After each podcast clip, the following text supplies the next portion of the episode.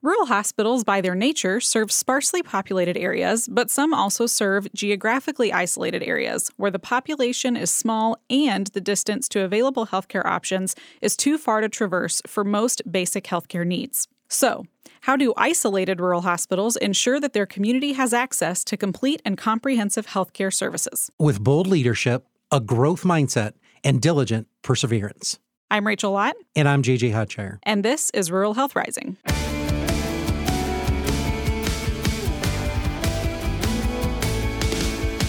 Well, welcome to episode 42 of Rural Health Rising. I'm JJ Hodshire, President and Chief Executive Officer of Hillsdale Hospital. And I'm Rachel Lott, Director of Marketing and Development. Well, Rachel, we know that rural hospitals serve typically smaller populations. But today we're talking about rural hospitals that are also more geographically isolated. That's right. We are talking with someone today from the Upper Peninsula of Michigan, where healthcare is often not as accessible as it is in other areas of the state. That's right, and one of my favorite places as well, Rachel. So our guest today is David John, President and CEO of War Memorial Hospital in Sault Ste. Marie, Michigan. Welcome to Rural Health Rising, David. Thanks, JJ. It's great to be here. So to start, why don't you tell us a little bit about yourself, your background, and War Memorial? Well, from a personal perspective, I was born and raised in Manistique, Michigan, the one with the Q and the UP, not with the double E's below the bridge. I thought I wanted to be an electrical engineer, so I went to Michigan Tech, and then chemistry and calculus told me otherwise. So I ended up getting a degree in accounting, business administration, went on to work for then Marquette General Hospital in the accounting department for a year and a half to 2 years. And at that time, my hometown hospital, the CFO, tragically passed away. And I was 24 at the time. And I said, well, maybe I should apply for the CFO job at Schoolcraft Memorial. And I did, and I got the job, and 6 months later, the CEO got let go, and so I went to the board chair, and I said, I can do both jobs, and probably wouldn't happen anywhere but your hometown hospital, and so for 17 years, I was CEO and CFO of Schoolcraft Memorial Hospital, goodness. And then the last 5 years, it got too much to do all by myself, so I hired a CFO, but I was there for 22 years. And now I've been at War Memorial for 17 years. So that's a little bit about my personal background. Well, what you must have started when you were 3, David. My goodness. Well, you know, what a unique opportunity, I guess I'm going to call it. I wouldn't call it an opportunity in today's world to be both the CEO and the CFO because it comes with its challenges, one with each other, especially in light of what's happening with COVID and certainly all the funding. But, you know, one of the things, David, that we do is we talk a little bit on this program about the why. And we start every episode with the why. So we got to know you a little bit better, but also we want to know, what is your why? What gets you up in the morning? What motivates you? Well, it's, you know, I have a servant leadership attitude. Want to serve our community, and what better way to serve the community than try to improve the healthcare of the community? Because what I tell all our new employees, everybody that comes into our organization is somebody's mother, brother, sister, grandmother, grandfather, and how do you want your family members to be treated? And you should treat every patient that you take care of that same way. So, you know, I don't know of any higher calling than to be part of a team that can save lives every day. And I don't mean, you know, that a team of doctors and nurses, because they're definitely important to saving lives. But if they don't have all the other people around them, you know, as I say, the wind beneath the clinician's wings, the housekeepers, the food and nutrition staff, the billers, the medical record people, all the people that sit in the background and don't get a lot of credit necessarily for the patient care, but they're just as important as the physicians and the nurses and the clinical staff that we have in our organization. So the why to me is being able to improve and impact healthcare in your community and access to that healthcare in your community. Wow, with that why, Rachel, I think we could close the program right now, because servant leadership is so important. And David's career obviously embodies that. And, you know, to your point, Dave, when I look at, my mom was in here not too long ago in our own hospital, and she had a wonderful experience. But you know who she talked the most about during her inpatient stay here, she had pneumonia, was the housekeepers. The people that, it wasn't the dreamy doctor who came in with all of his, you know, fancy words, but it was the housekeeper who connected with my mom. And it was when she got her meal tray served to her. So to your point, you know, the wind beneath the wings of our clinicians are those support staff. And I think it's so critical of what we deal with on a daily basis. How do we touch our patients? And that's a challenge, obviously. And you have a big system where you are now. Well, let's talk a little bit about that. You know, so can you, for the listener who's listening across the country, talk a little bit about what life is like up there in the UP, what makes your community unique, and what major health needs do you have that you're working on right now to meet those needs as a healthcare provider? Well, what makes us unique is we need to be a one-stop shop for everything. You know, we have a 49-bed hospital. We also have 51 long-term care beds. We also have 20 inpatient behavioral health beds. Oh, wow. We have a dialysis center. You know, we have a rehab center and that serves the whole Eastern UP. So, you know, unlike some areas where you can maybe look at certain services and say, well, this one doesn't have enough volume or is going to lose money, so maybe we don't stay in that. When you're 90 miles away from a regional referral center, you need to do everything you can to serve the community locally, because it's so much tied to the business community as well.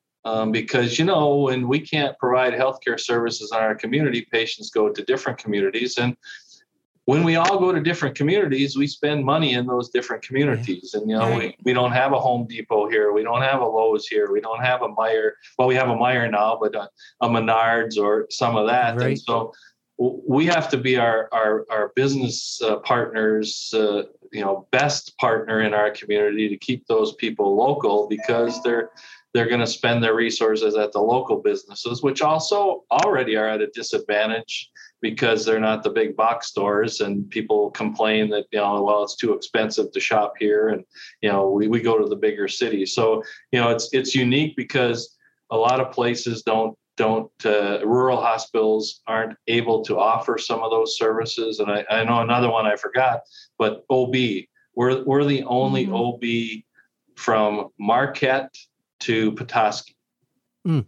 So it's 180 miles to Marquette, and there's no OB in the three critical access hospitals that are between us and Marquette. And there's 90 miles to Petoskey, and there's no OB in the two critical access hospitals that are between us and Petoskey. So, you know, if we were to close our OB and the 350 deliveries a year that we do, what would happen? What would happen to our community? What would happen to those pregnant women and in the drive that they would have to make across the bridge that not a lot, but sometimes closes because of weather. So we have to really think about that and, you know, how we serve our community in those really high medical need areas. So, David, you're near the tip of Michigan, and we explain that Michiganders talk about, you know, the hand. So nearest community hospital, where would that be for you? The nearest one would be the Mackinac Straits Hospital in Saint Ignace, which is a critical access hospital that's 50 miles away. Okay. The nearest hospital to us is actually in Canada, which is 5 miles away, but healthcare doesn't go across borders very well. And, you know, it's a 280 bed hospital, so it's a significant size hospital, but we haven't been able to really do anything with them. And then the pandemic came along and everything shut down. So it probably was good that we didn't have a lot going on, but I really would like to see, you know, border communities share healthcare resources, you know, whether it's in Sault Ste. Marie or in Port Huron or in Windsor, Detroit area. We're unique in that as well. And, you know, probably 20% of our nurses are Canadian, unfortunately. Really? Wow. Yeah. Fortunately, the essential workers, they were in that category, so they're able to travel back and forth across the border and keep their wow. Keep their job here, because without that, we'd really have a nursing shortage. Oh, no kidding. So do you say good morning, eh? Or isn't that what they do? Why are you looking at me like I'm Canadian? I have no idea. Okay, there you go. Yeah. Absolutely. Well, that's an incredible story that you tell about your community, and really not too unique from what we experience here in Hillsdale, but a little more because of the isolation of where they're located. Right. So speaking of, COVID, you mentioned your nurses being able to come over from Canada during the pandemic when the borders were shut down. But let's talk about COVID. Obviously, it's top of mind for everyone right now, certainly is for us. But what have you experienced at War Memorial? What was it like in the beginning for you guys? And then, what is it like now? Well, in the beginning, we weren't impacted at all. I mean, it was like February, March of 2019 or 2020, I guess. 2020, yeah. We weren't impacted at all. We didn't have hardly any COVID cases. Through that summer, we didn't have a lot of COVID cases.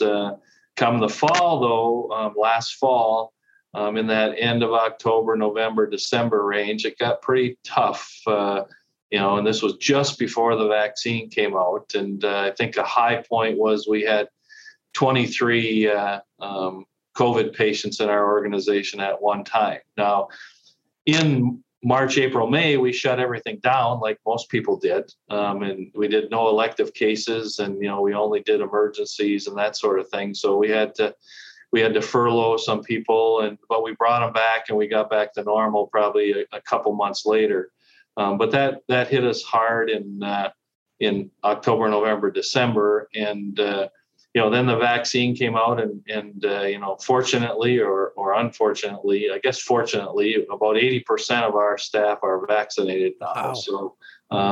Congrats. But the community is only 54% vaccinated. And so we had a little bit of a spike again in 2021 in that March, April, May area. Then it calmed down again. And then just recently, the last 3 weeks, we got back up to 16 patients at one time. And, it was stressing our system. It was because of staffing not being at the levels we needed to be at. We had to limit the number of inpatient surgeries we did each day, because at times we had 6 or 8 people in the ED waiting for a bed, and there weren't any beds open because of the COVID patients. And, it's certainly a political issue more than it is a data-driven issue. And, I can tell you from our end,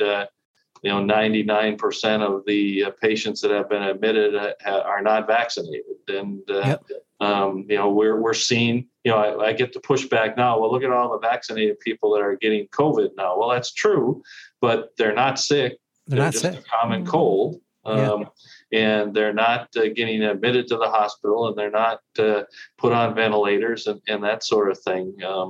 We've also, done a lot in this last surge of the monoclonal antibody infusions. I think we were up to 164 so far this month. And wow. When you look at that, that works very well. But think if we didn't offer that, and that 164 people that could have been admitted in the last month, we'd have really overstressed our system at that point. So, I always tell people, we're talking about freedoms in this country, and you should have the right to choose. And that's certainly true. But when you're taking your lead from politicians that are trying to sway you on what your right to choose should be, are you really offering yourself freedom of choice, or are you following what they're saying instead of looking at the data, looking at the results, looking at that, and then making your decision? Well, I tell you what, I think I found a new co-host for our program. Wait, are you kicking me out? Sorry. Well, you're spot on. Those are the same issues that we're facing, David. And obviously, you know, it's become so much political rhetoric. You know, when we look at it, we implemented flu vaccination mandate nearly a decade ago, and we had 99.9% compliance. Sadly, we're in a community with 40%. Yep. When I checked last week, it 40% vaccination rate. And so too follows, right, the population that work at the hospital because they live in the community. And so very low vaccination numbers. And we're educating not only our community but also our staff on the importance of this. And, you know, it's a challenge. But one of the things that really struck me that you shared with me just a few minutes ago on the program was the issue of sharing resources among border counties, among other hospitals. And, you know, believe it or not, there are times I call a fellow CEO of mine and say, hey, do you have this part? This device, true story. You know, we need to send one of our surgical nurses over or our manager over to pick up a part that we need. And that is very common in small rural hospitals. And I'm sure you've experienced that throughout your long tenure in healthcare. But, you know, one of the things that we have the benefit of in our area is while we're the only hospital in Hillsdale County, we are surrounded by some pretty big systems and a lot of good partners. Now, there's a few of them that I wouldn't describe as good partners, but there are a few that are really good. And I think about our relationship with Borgess Ascension, you know, for cancer services and all the things that we get from them in terms of sending our patients there with stroke and those types of situations where they're flown out of our emergency department. But I have the resources to be able to call on them and say, hey, I need a urologist. Do you have anybody? I need, you know, cardiovascular. What do you got? And they're able to provide those resources. But where you're at, it's a little more unique. So our ability to find providers, you know, maybe a little more strategically placed in the location of where we are in the state and close to the tri-state area. For you, it may be a little more difficult to do that. And I really want to get your perspective. So as you're out and about recruiting for specialty and for providers, whether it's just your primary care or if it's a specialty service that you need to offer, how is that recruitment different in rural communities? What have you experienced? Well, it's certainly different. I can tell you that I don't want to say there was anything positive with the pandemic, but we're getting a lot more people interested in coming to Sault Ste. Marie from the cities who are physicians because they want to get out of those hot spots. And you know, our success in recruiting physicians during this last year has probably been the best we've had, you know, in the last 15 years. Wow, that's amazing. But it's tough because. For example, we have a lot of single physician specialties. So if you're like a urologist, we have one urologist. Okay, so we have to accommodate to say we're going to have a urologist here, and he's going to have Monday through Friday, you know, in the office and in surgery and whatever. But we can't expect them to be on call 24/7 because nobody would come here if they had to be on call 24/7. You know, even in our OB, we have three OBGYNs, and so they're on call once every three nights. Well, I can tell you this, that they could go to a lot of other hospitals and maybe be on call once a quarter or once every 12 weeks or 10 weeks or whatever. You know, orthopedics, we just got a second one. So, you know, we've been with our one orthopedic surgeon, we've had to bring in locums to cover a week a month and every other weekend to give him a break because he can't be on call 24/7, and that costs money and it's not cheap. And so it's a challenge because we don't have the volume to support more specialists in each area, but we have a community need to have somebody in that specialty so people don't have to travel out of town. And those two things sometimes are not together in how you would address things. So you know, it is a challenge, but you know, primary care, we're fortunate we've done okay in primary care, and you know, we're over the course of the last few years, you know, physicians, you know, the physicians that are coming out of school now don't want to have their own office practice. They don't want to invest the money into an office and all that other stuff, a new house and their debt that they have from school and whatever. So they want to, you know, they want to be employed by a hospital. And, you know, I know I have some physicians that say, well, you just want to control everything. You want to hire all the physicians and control everything. And I said, no, I don't. No, I don't. If I had my druthers, I would have no physicians employed by the hospital. Right. Right. But if we did that, we'd have no physicians working in our area.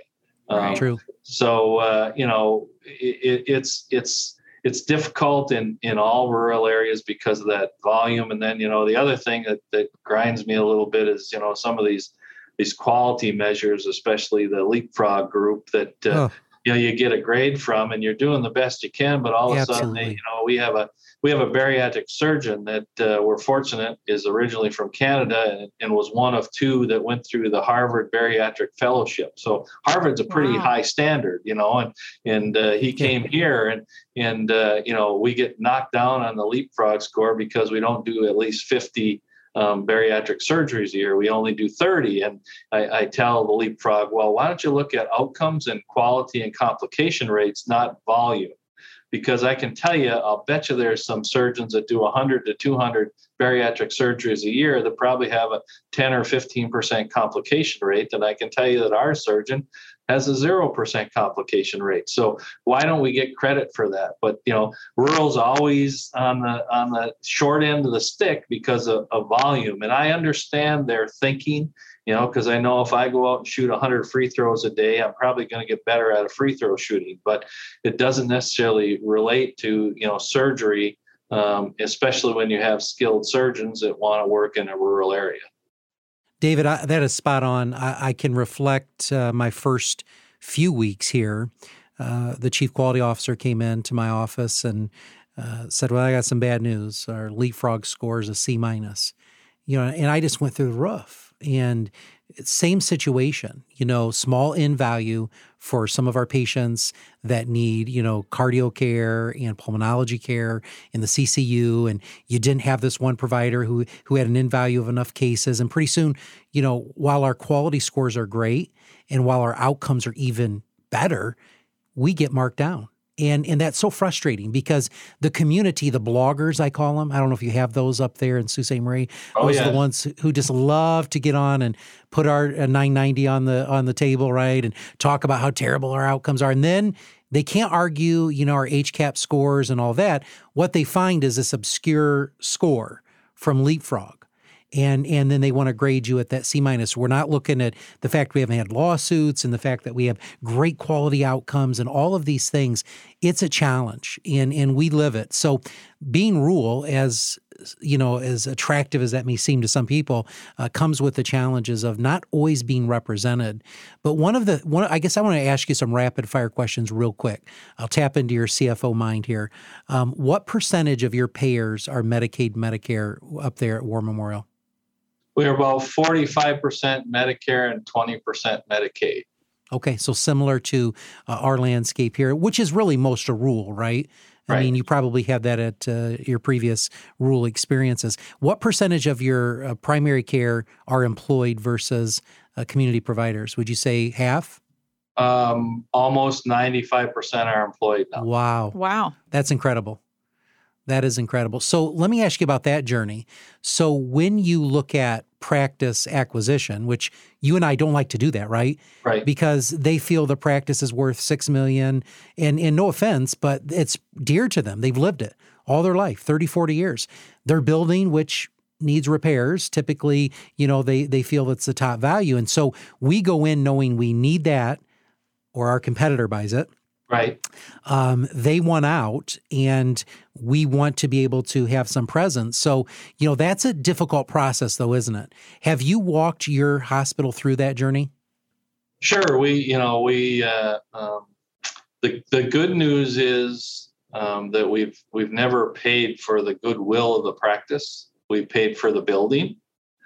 Fair market value, because Medicare doesn't allow us to pay more than fair market value. And so there's some arguments over what the appraisal comes in at, and, you know, what the physician thinks it's worth and what we say we can pay.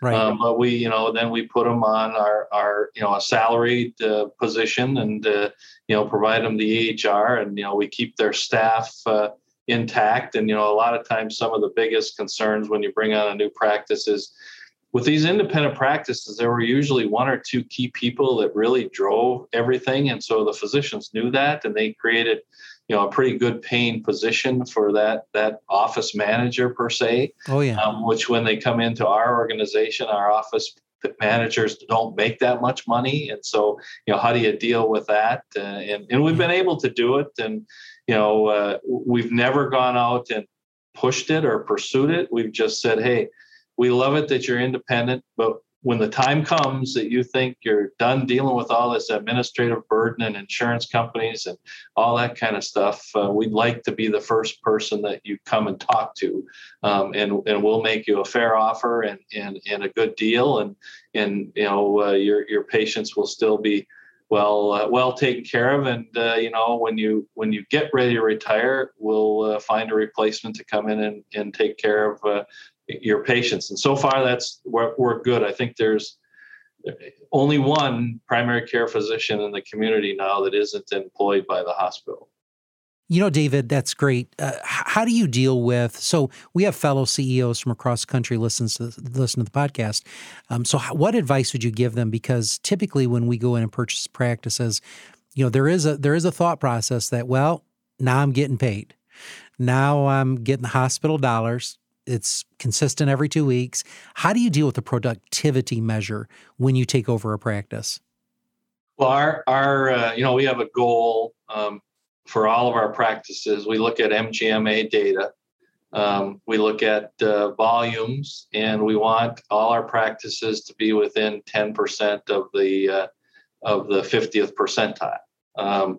And there are physicians who don't want to practice at that level. And we say, we're fine with you not practicing at that level, but your pay has to be commensurate with your level of practice. So if you're at the 25th percentile in RVUs, you'll be at the 25th percentile of pay based on MGMA data. Now, at the same time, if you're at the 75th percentile of MGMA in volume, then we're comfortable paying you at the 75th percentile for your specialty. So we put that out front to them and say, you know, it's up to you. I mean, you tell us how you want to practice, and the pay will be commensurate with how you want to practice. And obviously in today's environment, you know, there's a lot of pushback because we all have staffing issues. We can't find enough LPNs. We can't find enough MAs. We can't find enough people to assist. And so now we're getting, well, hey, I could have seen this many more patients, but you didn't have enough staff.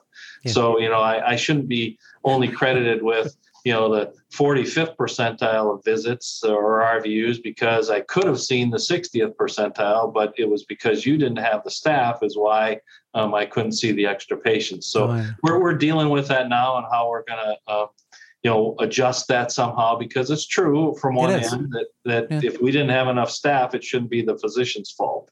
It's just like we don't look at mix of insurance either. You know, if you know, we don't say, you know, we're going to look at insurance mix and, you know, and count Medicaid less because they pay less than commercial insurance. We don't care about the insurance.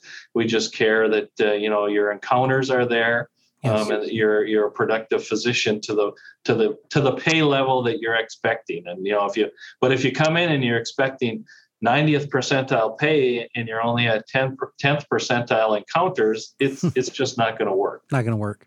Well, thank you for that explanation. So getting back to staffing, like you just mentioned, you know, having physicians who are saying, well, staffing is the problem and that's affecting the RVUs, just like I'm sure the patient experience scores are because of the staff, not the provider, right? But as we know, like you just said, staffing shortages, major concern across the healthcare industry right now. In rural, we probably are a little more familiar with that than our non-rural counterparts who are kind of experiencing it, for some of them for the first time in the pandemic. But that has obviously exacerbated the already difficult staffing challenges that we have in rural health. So for you, again, also being in a geographically isolated area, what's your staffing looking like right now? And what are you guys doing to manage those challenges? Well, we have staffing issues throughout the organization. I would say we probably have a 20% vacancy rate now in most every area. You know, and I think it's worse in the support staff areas like housekeeping and food and nutrition services, and in the last year, I mean, we had to move our minimum start up to $12.50 an hour. Now this year we moved it up to $13.50 an hour, and we're probably going to have to move it up higher than that, because when you go to, downtown and look at McDonald's and Burger King and Subway and whatever, and they're paying $18 an hour, we have way better benefit package, but boy, benefits don't matter when you're trying to buy food and pay rent and that sort of thing. And I really wish we didn't have the ACA that requires us to offer health insurance, because I'd be more than happy to put out to our employees, with health insurance, this is what you get paid. Without health insurance, this is what you get paid. And they could probably make $3 or $4 or $5 more an hour if we didn't have to pay for health insurance. But the ACA doesn't allow us to do that. No. It's a really real challenge. And we're also offering now people picking up extra shifts, we'll pay them double time. We're trying to be creative in about everything we do, and we from the hiring process all the way through. But you just don't have a lot of applicants, and my worry is that when you get desperate, you take anybody who comes along. And if it was a hiring market where there are a lot of choices for candidates, you would take the best candidate. And so it will impact our HCAPs. It will impact our cleanliness scores. It will impact our quality scores if we don't have top of the line employees. So we're doing a lot of things to try to attract employees here. The other thing we're doing, and I don't know if you've ever heard of it, but it's called Project Search. And basically, it's through the Intermediate School District, and the Intermediate School District approached us about 4 years ago. And, they have these students who have developmental disabilities that can go to high school up to age 25 or 26.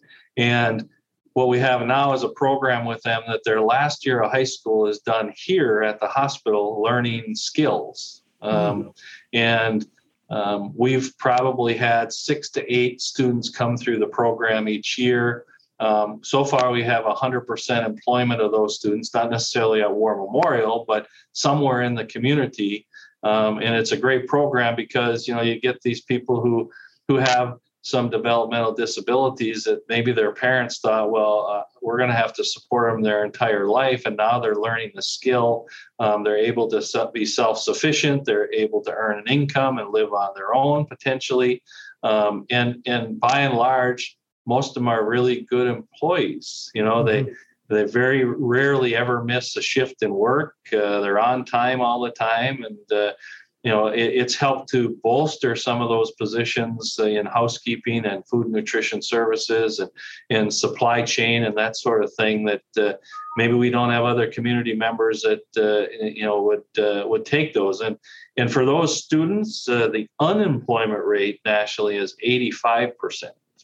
So to have a program where we have 100% employment rate, not only does it get us some employees, but think of the perception in the community for all the family members who support that student, and now they have a job and they have a place to work and they have purpose in their life. Absolutely. That's incredible. So Project Search. Correct. All right. Yep. I'm going to be looking that up. Yeah, that's great. Building that independence for those folks is so important. So to kind of wrap up here, you mentioned that you guys have a good vaccination rate with your staff. But, we are still expecting a federal mandate to come down. We're recording this episode on Tuesday, so by Thursday, which would be October 28th, it may or may not have already come out. We don't know. But, for you guys, what are you doing at War Memorial to prepare for that? Are you comfortable with where you are with your current vaccination rate compared to how many people you think will then get vaccinated should the mandate come down as expected? You know, what do you think you're going to see once it's a reality and no longer just a theoretical mandate? Well, I think we're going to lose some staff that will refuse to get vaccinated. And that will only exacerbate the staffing shortages. We have never mandated the flu vaccine, but we would get 90% or so. We're still waiting for the mandate to see the rules of the mandate, and we're hearing there's going to be religious exceptions, and what's considered a religious exception, and we see all the issues that you see in the media. The people have already mandated the COVID vaccine. And, every day you hear of another hospital, 100 people got furloughed because they don't meet the policy and what have you. So we're worried about it. We have a pretty good vaccination rate. So, the amount that we might lose is probably less than some others. But if we lose 5, it's still a staffing crisis, and where are we going to get the other 5 people to come in and replace them? And I understand we're here to keep our patients and residents safe, and from the data so far, it's shown that the vaccine does help protect or at least minimize how sick somebody gets. So we continue to educate, we continue to talk about it, we continue to try to get more of our staff who aren't vaccinated. And, we get some here and there trickle in from time to time, but it's going to create a staffing crisis within all of healthcare. And I'm not sure, what we're all going to do when that happens. I think we call them unintended consequences. And David, I know that we're in a position here with a vaccination rate of our employees at 60%. We've been conducting one-to-one meetings over the course of the last week, asking the hard no's, are they truly hard? No. And do you have any criteria that would meet either medical or religious, if that's allowed? And we are going to go from a period of time where, healthcare was able to somewhat respond to the pandemic. And to my opinion, it's only going to create such challenges for us here in a rural community, especially because you and I, we can't afford to lose 5. I was with, I was at dinner with a big system CEO on last Thursday, and, they're at 90% or whatever vaccination rate, and just a crazy number, high number. And, they have just thousands of employees. And so to lose a few hundred employees to a system with thousands, the bite's not as hard because, right, your bench strength probably is like mine. We don't have 10 executive vice presidents. We don't have all these, these people. So it's a little easier to absorb and swallow that. But when you or I, we're already sitting right now at probably an 8% vacancy rate right now as a hospital, where we've been for a long time because, like you said, competition in the marketplace. We tell 21-year-olds, we only pay $14 an hour, but you get great insurance. They look at us and they go, yeah, I get my mom's insurance. Right. Yeah, I'm not interested in insurance. Or they're relatively healthy and are willing to take the gamble. They don't think about it, Oh, we got a great retirement. We give you 3%. They're not thinking of retirement at 21. Right. So those are the challenges. But, one of the things that we have been advocating for, and we're going to continue to do it, I want healthcare to be treated like every other workforce under OSHA. But CMS is going to change that, right? CMS is going to say, you have to get, vaccinated, except for these very narrow, allowances, which is going to be religion and medical. Medical is going to be covered under ADA. Religion, we don't know yet. I mean, a counterpart not too far from me got a letter from, the Church of Resistance, it's called, of why, he needs to exempt somebody. But one of the things, and I don't know if you'd agree with this or not, and I don't want to put you on the spot, but I think in healthcare, we need to advocate for the same treatment that other employers are getting right now, which is give us the option to test as well. Because if we were to lose, Dave, 10 of your staff, even 5 of my own staff, I'm looking at, so I've got a clinic right now in a rural community that has 3 staff. Okay, they're all unvaccinated, and they're all pretty much staying the course of we're not going to get vaccinated. There goes an entire community program. Right. And, you know, we don't have the luxury to say, all right, take that provider out of the surgery department and move that one around. Mm-hmm. But we're advocating with our congressional leaders to treat us like the other workforce. Let us test. And we know vaccines work. We promote them. You know, we've advocated for them. We've even hardlined them with mandatory for flu. But I think I don't think we've seen the toughest days yet, Dave, if this mandate comes through. Yeah, I would agree. And I would agree with you. And the other thing, if we lose staff, that means that we won't be able to take care of as many patients here. And when a patient can't find a bed here, we'll have to transport them someplace else, which has two issues. First, the other hospital is probably not going to have any open beds and enough staff. And second, the EMS transportation issue. We can't find EMS agencies to transfer people now out of our ER that are critically sick. And so they have staffing issues too. So what's going to happen, you know? So we had someone in our emergency department about 3 weeks ago, because that's when we really took our heaviest hit, intubated 4 days, couldn't get him out of the ER. Yeah. No receiving hospitals around. Our mental health patients, I don't know, we have a mental health unit, but it's usually full. And so we can't get patients out. I mean, they're boarded in the emergency department for days. Now, just imagine complicating that with an overstressed staff and people who are just going to say, you know what? I'm walking. I'm done.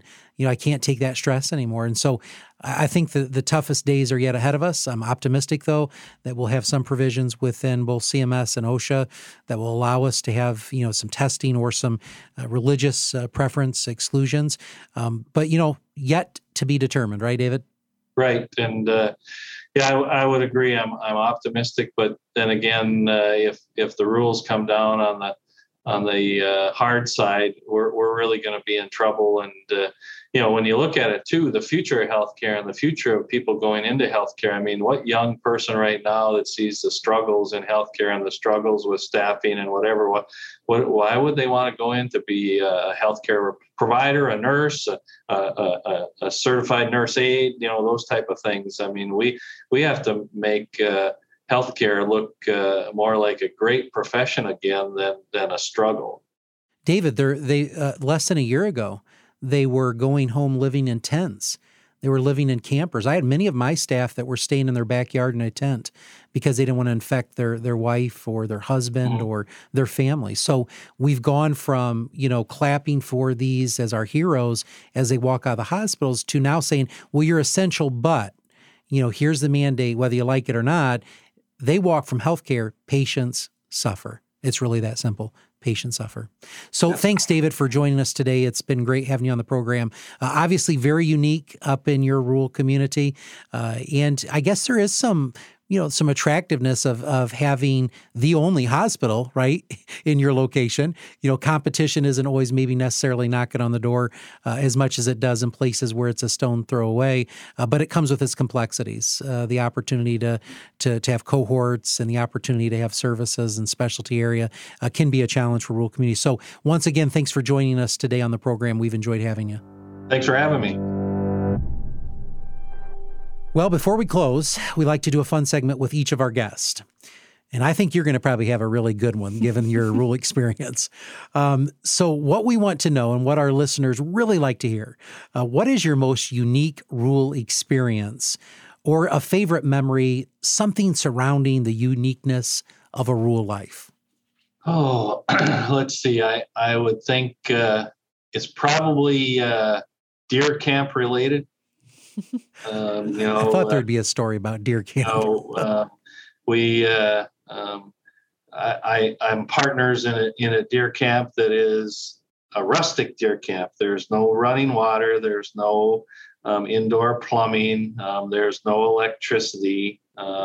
Although as we get older, those things tend to be looked at a little more, and you know we now have a generator, so we can have electricity when we want it. But you know that's a unique experience to understand what it's like, you know, for our ancestors to have lived that sort of life. And then you know I through my association with the board on the Michigan Health Association, whatever, we brought some of the some of the larger health system CEOs up to the rustic deer camp, and actually the former president of the MHA and the current president of the MHA.